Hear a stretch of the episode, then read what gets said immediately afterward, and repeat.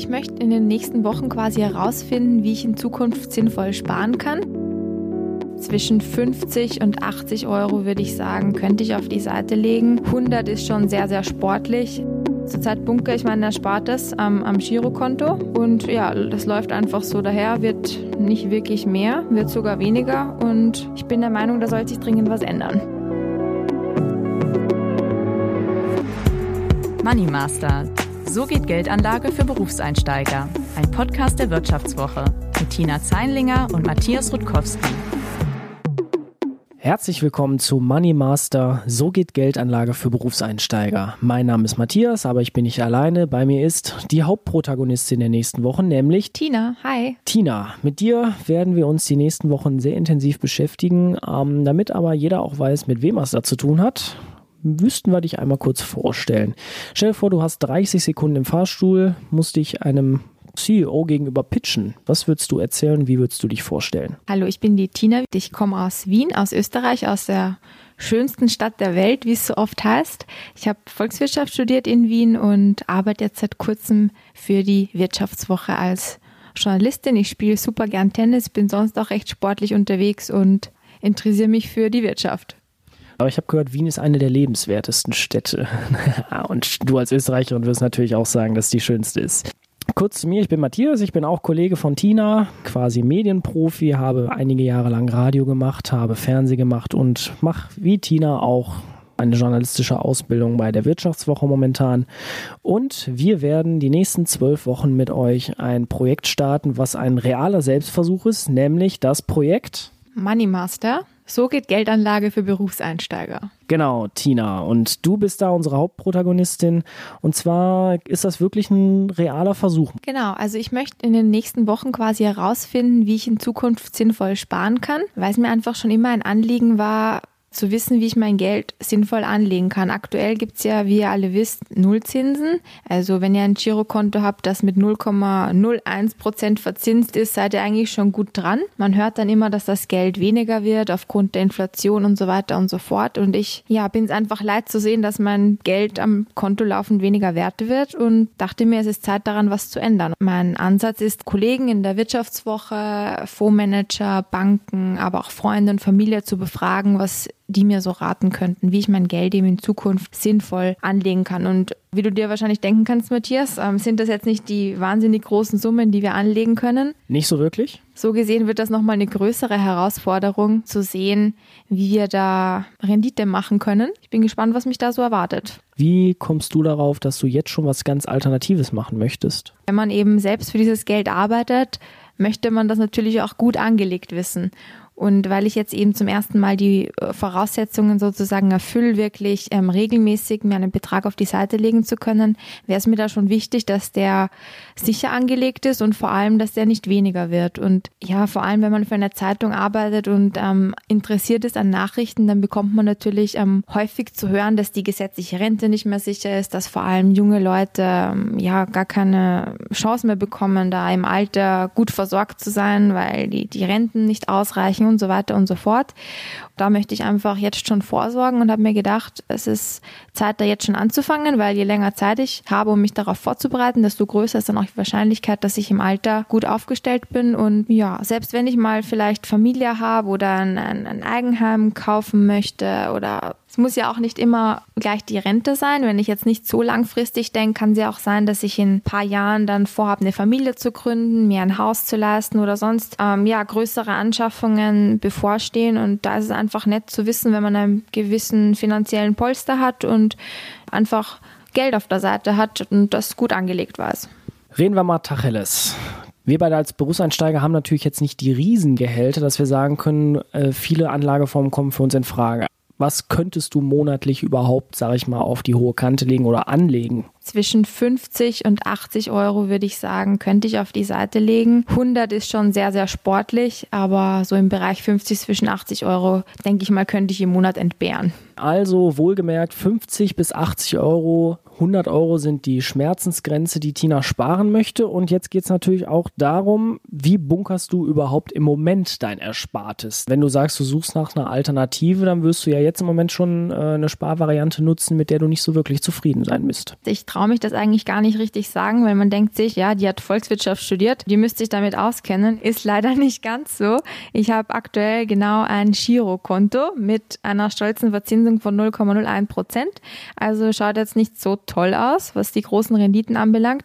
Ich hatte mal ein Sparbuch als Kleinkind. Das habe ich jetzt dann eben, wie ich von Wien nach Düsseldorf gezogen bin, aufgelöst, um mir hier meine Wohnung und alles, was man sonst so braucht, leisten zu können. Das heißt, ja, zurzeit bunker ich mein Erspartes am Girokonto. Das läuft einfach so daher, wird nicht wirklich mehr, wird sogar weniger. Bin der Meinung, da sollte sich dringend was ändern. Hast du denn schon so eine vage Vermutung, was sich genau ändern soll? Möchtest du einfach mehr Zinsen haben? Möchtest du einfach was ganz anderes machen? Möchtest du risikofreudig werden? Also jeder, der mich kennt, wird wahrscheinlich sagen, dass ich jetzt nicht so mutig bin, vor allem was Geld anbelangt. Warum? Ja, es macht mir einfach Angst zu sehen, wenn Geld weggeht. So blöd das klingt, aber ich fühle mich da nicht wohl dabei. Ich weiß, dass mein Geld hart erarbeitet ist. Wir arbeiten täglich stundenlang. Matthias wird das bestätigen können. Oh ja.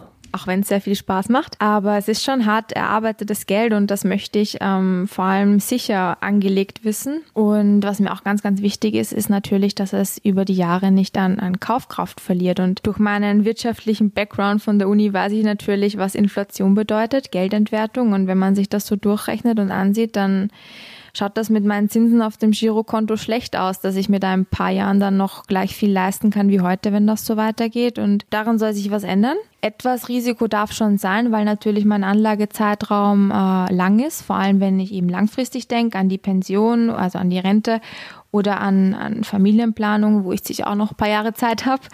So gesehen ein bisschen Risiko bin ich schon bereit einzugehen. Bin auch durchaus offen für alternative Finanzprodukte. Also wenn mir jetzt jemand irgendein Produkt empfehlen kann und ich davon überzeugt bin, dass es mir heute vielleicht noch gar nichts sagt, bin ich auch durchaus gewillt, mir das mal anzusehen, wenn er dafür schlagkräftige Argumente hat. So gesehen bin ich da eigentlich recht offen.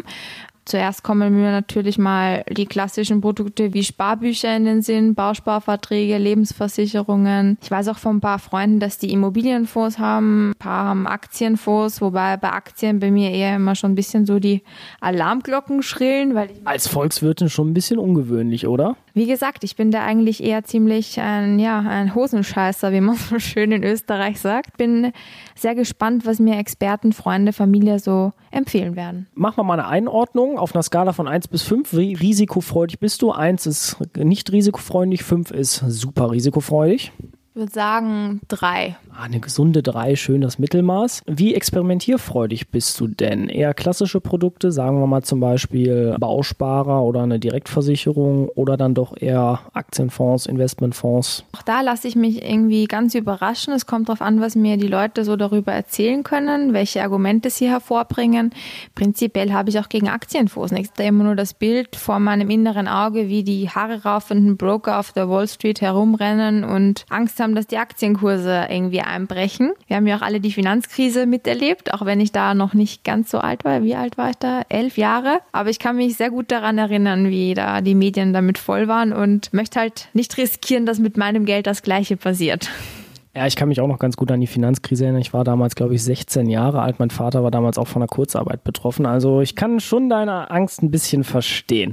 Kommen wir mal zurück zum Thema Altersvorsorge. Darum geht's ja auch. Du kommst aus Österreich, ich aus Deutschland. Also wir sind quasi deutsch-österreichische Spar- und Geldanlagefraktion für diesen Podcast. Wie sieht's denn überhaupt aus mit Flexibilität? Kannst du dir vorstellen, länger dann hier in Deutschland zu bleiben? Oder ist das für dich auch ein Thema, irgendwann da mal wieder zurück in die Heimat zu gehen? Kurz- und mittelfristig kann ich mir auf jeden Fall vorstellen, noch länger hier zu bleiben, vor allem, weil ich mich jetzt erst so richtig eingelebt habe bei unseren großen deutschen Nachbarn sozusagen. Aber langfristig könnte ich mir natürlich vorstellen, wieder zurück in die Heimat zu gehen, schon allein wegen der Sprache. Scherz beiseite. Ja, und vor allem deswegen ist es mir auch ein Anliegen, da privat aktiv zu werden, was Altersvorsorge und Geldanlage anbelangt, weil ich mich auch nicht wirklich auf jetzt staatlich geförderte Produkte und staatliche Rentenversicherungen verlassen möchte. Vor allem diese ganzen Riester-Rürup-Modelle und so sind eben an deutsche Arbeitgeber gebunden, soweit ich da richtig informiert bin.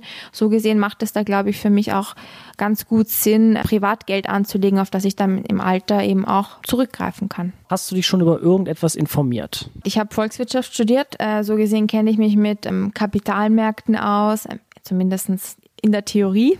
Habe schon mal über Pareto-Effizienz gehört, auch über die Notenbanken, dass es einen Leitzins gibt und so weiter und so fort. Aber jetzt wirklich praktische Tipps hat man mir nicht zur Hand gegeben. Also wie ich jetzt ein Depot bei einer Bank eröffne oder ein Online-Depot auf irgendeiner Website eröffne. Keine Ahnung, ehrlich gesagt. Mir sind auch Aktien ein Begriff, mir sind Fonds ein Begriff. Wie das alles genau im Hintergrund abläuft, wer die ausgibt, welche versteckten Risiken es da vielleicht sogar gibt, welche komischen Finanzprodukte es gibt, die da aus 100.000 verschiedenen Sachen zusammenbasteln werden, weiß ich auch nicht. Aber ich hoffe, das wird sich in den nächsten Wochen ändern. Ich werde die Leute da draußen befragen, die ganzen Börsenexperten, die wir eben schon angefunkt haben für unseren Podcast, und hoffe mal, dass die da ein bisschen Licht in den Finanzdschungel bringen. Bleiben wir direkt mal so, sag ich mal, im Naturbereich.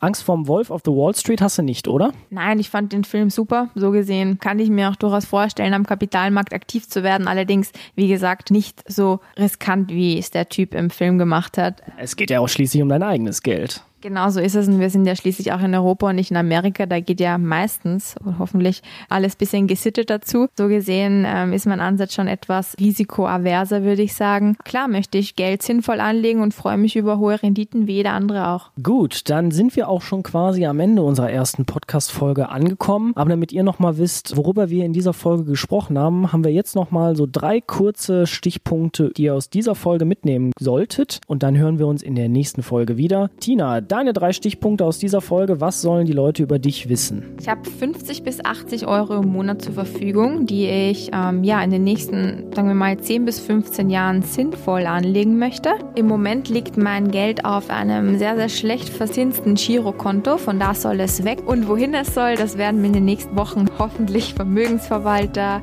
Börsenexperten, meine Kollegen in der Wirtschaftswoche, Familie und Freunde sagen. Das war Punkt 2 und Punkt 3. Was ist dein langfristiges Ziel? Mein langfristiges Ziel ist die Altersvorsorge zum einen und zum anderen Geld auf der Seite haben, sollten in Zukunft mal größere Investitionen bevorstehen. Und wie es weitergeht, hört ihr dann in der nächsten Podcast-Folge von Money Master. So geht Geldanlage für Berufseinsteiger. Ich sage tschüss, ich bin Matthias, und Tina, du kannst es ja mal in deinem heimatlichen Gruß machen auf Österreichisch. Wie sagt man da so schön? Ja, ich sage Servus, Pfiat und Baba. Ich bin die Tina und ich freue mich aufs nächste Mal. Das war die erste Folge von Money Master. So geht Geldanlage für Berufseinsteiger von Tina Zeinlinger und Matthias Rutkowski. Unser Podcast wird produziert von Sandra Boyko, Anna Höhnscheid, Ellen Kreuer und Lutz Knappmann. Die nächste Folge erscheint am Donnerstag um 15 Uhr. Herzlichen Dank fürs Zuhören und bis zur nächsten Woche.